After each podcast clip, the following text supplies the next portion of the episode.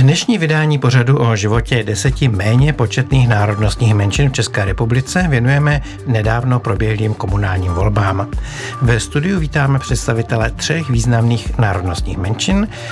Nejdříve dámu paní Evženii Číhalovou, zastupitelku ruské menšiny v Radě vlády pro národnostní menšiny, pana Bohdana Rajčince, zastupitele ukrajinské menšiny a pana Hu Pham Ujena, zastupitele větnamské menšiny v Radě vlády pro národnostní menšiny.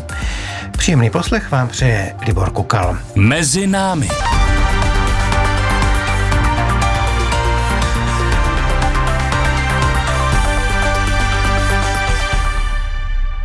První otázka bude asi logická. Máte přehled, eh, kolik kandidátů, eventuálně zvolených zastupitelů eh, je za vaše menšiny? Je jasné, že těch eh, kandidátů bylo v celé České republice několik desítek tisíc, proto asi není ve vašich silách to sledovat tím spíš, že žádná oficiální statistika se nevede, protože se nesleduje, jaké národnosti je kandidát. Ale přesto máte aspoň přibližný přehled, Nejdřív dám slovo dámě, paní Číhalová. No, myslím, že v Praze nebyl žádný kandidát z ruské národnostní menšiny.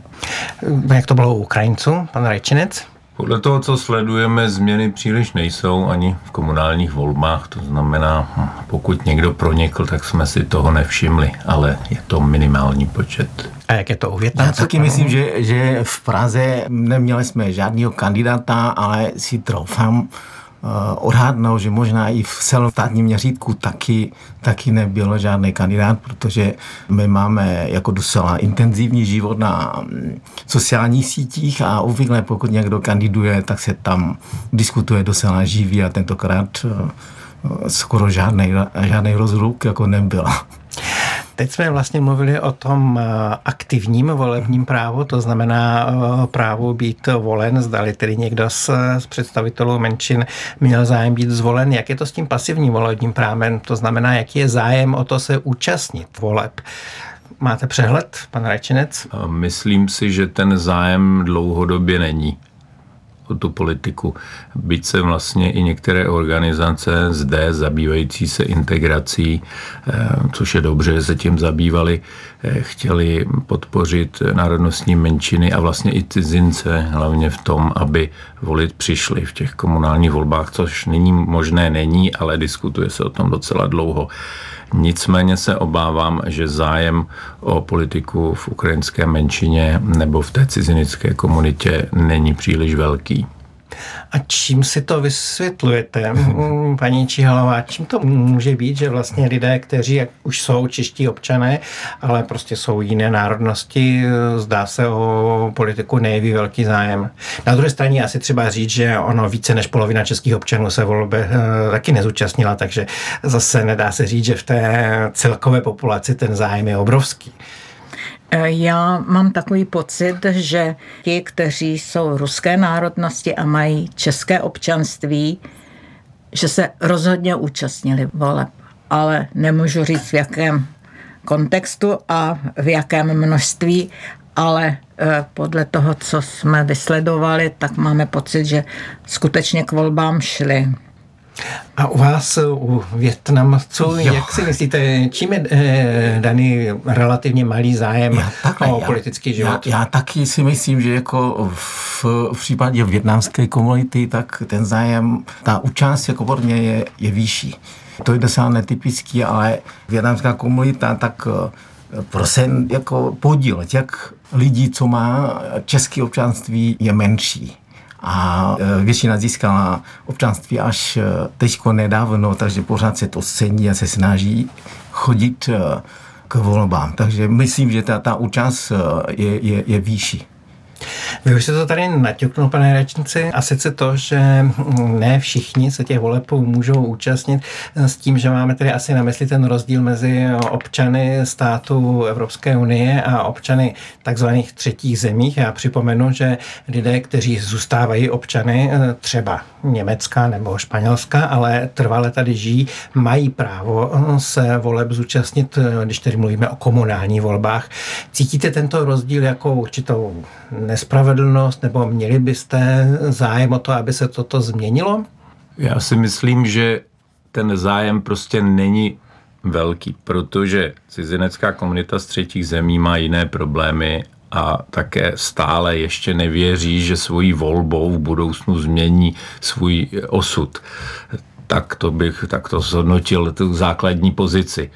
Zároveň ale je tu přibližně 92 tisíc národnostní Ukrajinců, kteří jsou občané ČR, to už není tak málo a ti se samozřejmě mnohem více zajímají o své okolí ale když se vrátím k té cizinecké problematice, někdo tu žije 20-30 let eh, a stále nemá právo volit, no tak se o něj nebude zajímat. Eh, má jiné problémy existenční třeba. No dobře, to je jedna věc, je, že i kdyby to právo měli, tak by zřejmě velká část těch lidí, kteří by to právo nově získali, pokud by mohli volit jako cizinci s trvalým pobytem, tak by k těm volbám zřejmě nepřišli. Teď říkáte, ale sám považujete tedy ten rozdíl za správný nebo nespravedlivý, nebo chtěl byste to vy sám změnit? Já chodím volit neustále, non-stop od 18 let, takže všem navrhuji, aby chodili volit, zajímali se o svoje věci v okolí. Zároveň je to fenomen, který není pouze ukrajinský, ale je to celosvětový a celoevropský samozřejmě problém, nezájem o věci v okolí, protože neuvědomuji si ten význam mého hlasu. Paní Čihalvala, vy byste podpořila takovou změnu, kdyby uh, Rusové, kteří tady mají trvalý pobyt, ale nemají zatím občanství, mohli jít uh, hlasovat v komunálních volbách, tak jak uh, to je u občanů státu Evropské unie? Já bych řekla, že tak napůl, protože znám takový, kteří skutečně by velice rádi šli volit, ale bohužel zatím ten status nemají. A znám i ty druhý, který prostě volit by nešli. Tak Myslím, že je to tak 50 na 50. No ale jistě by se zvláště v případě ruské komunity, když budeme mluvit to otevřeně, vyskytl i argument, že to není bezpečnostním zájmu České republiky, aby lidé ruské národnosti volili. Souhlasila byste s tímhle argumentem a zvláště zase u komunální voleb je to takové možná přehnaná obava, protože tady se přece jenom nerozhoduje o zahraniční bezpečnostní a jiné politice. Proto říkám, že mám takový pocit, že 50 na 50, protože znám mnoho Rusů z národnostních menšin, který by rádi se přihlásili pod naší národnostní menšinu jako občané, ale ještě nemají ten status, že aby šli volit, ale vím, že jejich demokratické smýšlení by podpořilo volby demokratických kandidátů. Ale je taky těch 50 dalších procent, který podporují zase jiný svoje kandidáty. Já teď trošku uhnu od přímo volební problematiky, mm, protože panu zmínil, že vlastně u Větnamců je relativně málo těch, kteří už to české občanství mm, mají. Můžete to eh, blíže vysvětlit, eh, čím to je? Je to tím, že by ministerstvo vnitra Větnamcům eh, občanství často odmítalo, nebo je tady nějaká časová prodleva, protože přece jenom i Větnamci, myslím si, že gro té větnamské komunity už asi přijelo více než před eh, deseti lety, což je taková ta základní lhuta pro možnost podání občanství. Čím to tedy je? Já jako nemám úplně přesné číslo, kolik eh, lidí požadovalo, jako podalo žádost o občanství a kolik z nich byl odmítnutých, tak nevím, jestli, že tam ten režim jako schvalování je o něco přísnější nebo ne, ale vím, že jako ten zájem o občanství jako je, ale na druhé straně jsou taky lidé, kteří by nepodali žádost. Takže, ale jako přesný odhad e, nemám. Komunální orgány nejsou eh, primárně odpovědné za národnostní eh, politiku, nicméně si myslím, že jedna taková trošku výjimka tady je, a to sice magistrát hlavního města Prahy, který pokud já vím, eh, má granty i pro národnostní menšiny a sám vlastně se problematikou národnostních menšin trošičku zabývá. Očekáváte tady po volbách nějaké třeba změny v přístupu třeba? Ty programy jsou obdobné, pokud jsme to už teď viděli, dokonce nás kolegové z příslušných odborů magistrátu informovali, rozesílají informaci o tom, co se připravuje, co ne. A zároveň si myslím, že naší menšinu samozřejmě zajímá i všechno, co se děje okolo Ukrajiny jako takové nyní, takže na to je soustředěna veškerá síla. Myslím si, že řada programů bude určena pro podporu uprchlické vlny a některé ty kulturní menší, řekněme, programy zůstávají, myslím, také. Ostatní doplníte k tomu něco? Očekáváte nějaké třeba nové programy od magistrátu, nebo myslíte si, že by možná magistrát mohl vymyslet nějaké nové programy nebo podpořit něco konkrétního? Já jako o žádných chystaných změnách jako nevím a osobně neočekávám, protože co se pohybujeme tady jako osobně já, tak eh, desátý rok, tedy jako kolem ty rady pro národnostní menšiny, tak eh, vidím, že veškeré debaty tedy o dotačních programech a politikách, tak eh, ten posun je strašně pomalý. Mhm. Já pokud vím, tak eh, ruská menšina je hodně koncentrovaná v Praze na středočeském kraji. Ostatní menšiny, dnes zastoupené ukrajinská a větnamská, jsou více rozprostřené po republice. Z tohoto důvodu eh, jako zástupci ukrajinské a větnamské menšiny. Očekávali byste, že se třeba i ty komunální orgány jiných eh, měst této problematice budou trošku možná více věnovat, pane Račnici? Ono už to běží. Eh, tam, kde jsou zřízeny výbory eh, národnostně menšinové, tam samozřejmě Ukrajinci jsou zastoupeni vždy skoro. A tam, kde ty výbory třeba nejsou, tak jsou i neformální skupiny nebo poradní orgány místní. Toto sledujeme, pokud jsou někde nějaké problémy, které může řešit organizace nebo spolky jako takové, organizační prácí, tak se tomu věnujeme. Čili rozprostřenost je samozřejmě tam, kde je více průmyslu v České republice, tam je i více Ukrajinců. A dá se říct, že tam je ta komunita i více aktivní? Nebo to zase se vracíme k tomu, o čem jsme mluvili, že se zabývají i se svým soukromým životem, prací a soukromými problémy? No nechci dělat tady výčet těch měst, kde jsou nejvíce Ale klidně aktivní. můžete nějaké pochválit. A tak aspoň pochválím Brno, které je sice eh, hlavním městem Moravy, ale eh, takže je jasné, že ta ukrajinská menšina tam funguje dobře, ale funguje tam dobře ne proto, že je tam hodně lidí, ale že jsou tam šikovní lidé. A naopak eh, například na severu Čech jsou menší skupiny také velice aktivních lidí, třeba v Mostu například. Podobná otázka eh, pro vás o větnamské menšině. Jsou tedy nějaké eh, lokality, kde je větnamská eh, menšina v tomto, řekněme, už jaksi společenském a politickém směru více aktivní? Poslední dva roky, zejména to zapojení už jako bylo předtím, ale je to mnohem intenzivnější. Poté, co se tady mm, objevil ten covid a to zapojení Větnamců, tedy jako do, do různých charitativních eh, aktivit, tak eh, teď pozorujeme, že na mnoha eh, místech tak to zapojení Větnamců je mnohem intenzivnější a i aktivní ze, ze strany Větnamců samotných.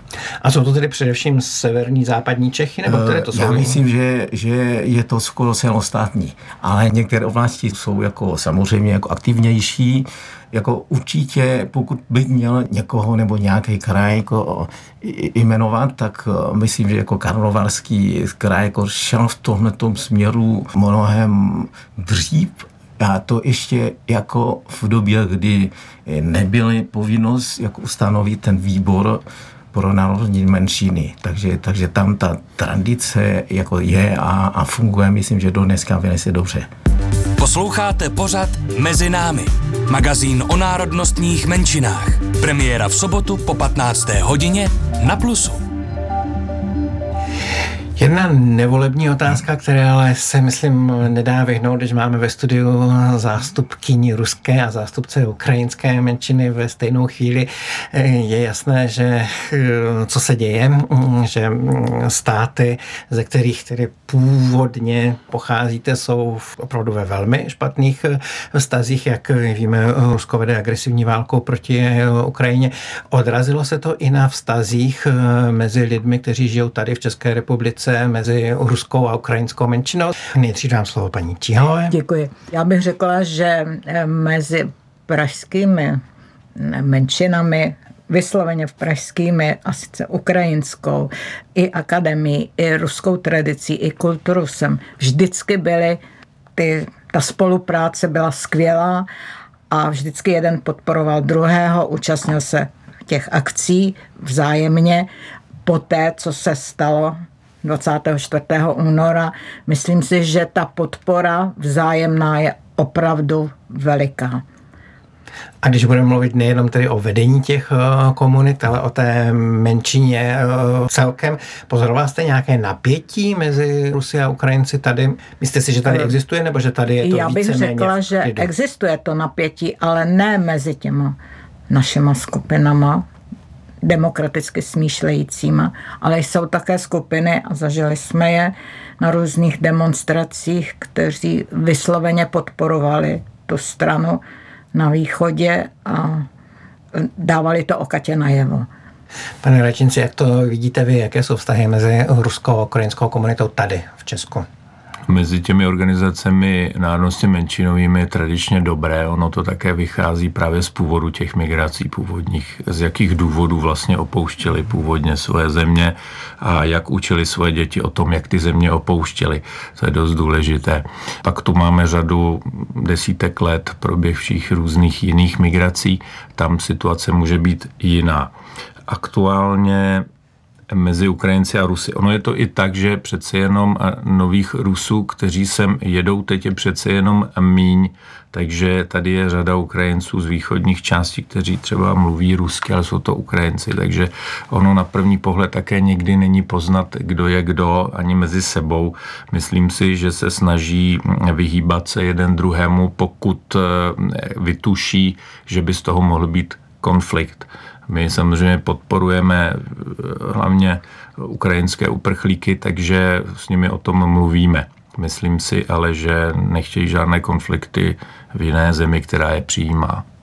Vy jste se teď zmínil o tom, že vlastně řada ukrajinských uprchlíků jsou z těch východnějších eh, částí Ukrajiny, kde se celkem běžně mluví rusky, takže vlastně i tady mluví rusky a na první pohled ano, není vlastně zřejmé, kdo odkud pochází. Já jsem slyšel, ale bylo musím říct spíš na jaře, i o takových situacích, kdy někteří Ukrajinci, kteří právě mluví rusky, byli terčem určitých vyjádření antipatií, třeba i ze strany Čechů, protože byli byli tedy omylem eh, přijati za Rusy. Setkáváte se tady s tímhle tím a co se s tím dá dělat? Všechno je o osvětě a o informacích. Ze začátku ty emoce byly velmi silné na všech stranách, nyní už lidé chápou, že Někdo teda mluví rusky stále dál, i když je z východní Ukrajiny, protože je to pro něj samozřejmé, ale obrovské množství těch lidí přichází na ukrajinštinu, jako na Ukrajině, tak i v České republice, zvláště na těch organizovaných akcích, kde společným jazykem je ukrajinština, to bez pochyby a to i podporujeme. A myslím si, že ty konflikty jsou naprosto náhodné a nesledujeme nějaké jejich eskalace.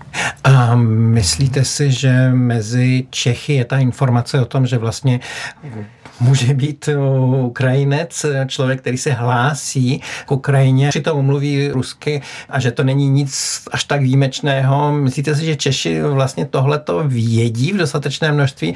Nebyla by tady třeba na místě trošku většího světa? Já si myslím, že se dozvídají stále více a více, jak to je. Jo. Že opravdu jako když potkáte u moře Rakušana, tak on taky je vlastně Rakušana, ne Němec, ale je to trošičku odlehčit tu situaci. Snažíme se to vysvětlovat, jak to je s tím jazykem a že prostě 100 let sovětizace není žádná legrace. Ještě jedna aktuální otázka. Já jsem zaznamenal diskusi o tom, zda by Česká republika měla přijímat Rusy, mladé muže, kteří se snaží utéct před tím, aby museli bojovat v ruské armádě na Ukrajině. Je o tom poměrně eh, ostrá diskuse. Jeden z argumentů, který já jsem zaznamenal, byl, že by to právě mohlo vést ke konfliktům mezi Rusy a Ukrajinci, kteří žijí tady a že by to například bylo eh, velmi nekorektní pro tedy ty zvláště Ukrajinky, ženy, které přijeli, kdyby sem eh, přijeli ve větším množství ruští muži. Co si o tom myslíte, pane Rečinci? Určitě to bude problém pokud by ve větší míře se ta razítka dávala uprchlíkům z Ruska, mužům, kteří odešli z důvodu, eh, problémy budou. Ukrajinci opravdu procházejí nejsložitějším obdobím svého života, existence Ukrajiny. Ty problémy jsou na Ukrajině stále s ruskou přítomností a jsou i s ruskou přítomností současných Rusů jinde eh, v Evropě, protože máme i spolky po celé Evropě, takže víme, jak to je. Já si myslím takto. Česká republika si zváží prostřednictvím svých ministerstvech vnitra a jiných složek a vyhodnotí tu situaci nějak, protože ta bezpečnostní rizika porostou. Takže ta diskuze tu možná bude veřejná, možná nebude, to nevím, ale vyhodnotí tato ministerstva a následně se rozhodnou. Rozhodně se s námi nikdo o tom neradí, takže vám můžu říct, že jako můj názor tady je ne tak důležitý. Myslím si, že to není správné je přijímat.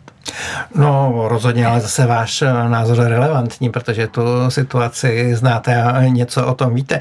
Dá se říct, že české orgány už se asi rozhodly, protože bylo tedy komunikováno rozhodnutí, že tito mladí muži nebudou eh, přijímáni.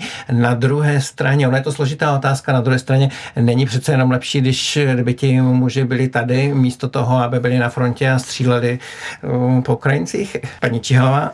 Já bych samozřejmě souhlasil souhlasila s kolegou, ale na druhé straně se musím velmi vymezit té situaci, že by se náš stát rozhodl přijímat tyto lidi takzvaný odmítači války. A vymezuju se proto, protože když vznikla takzvaná situace v Tarženě, proč ten moment neprotestovali?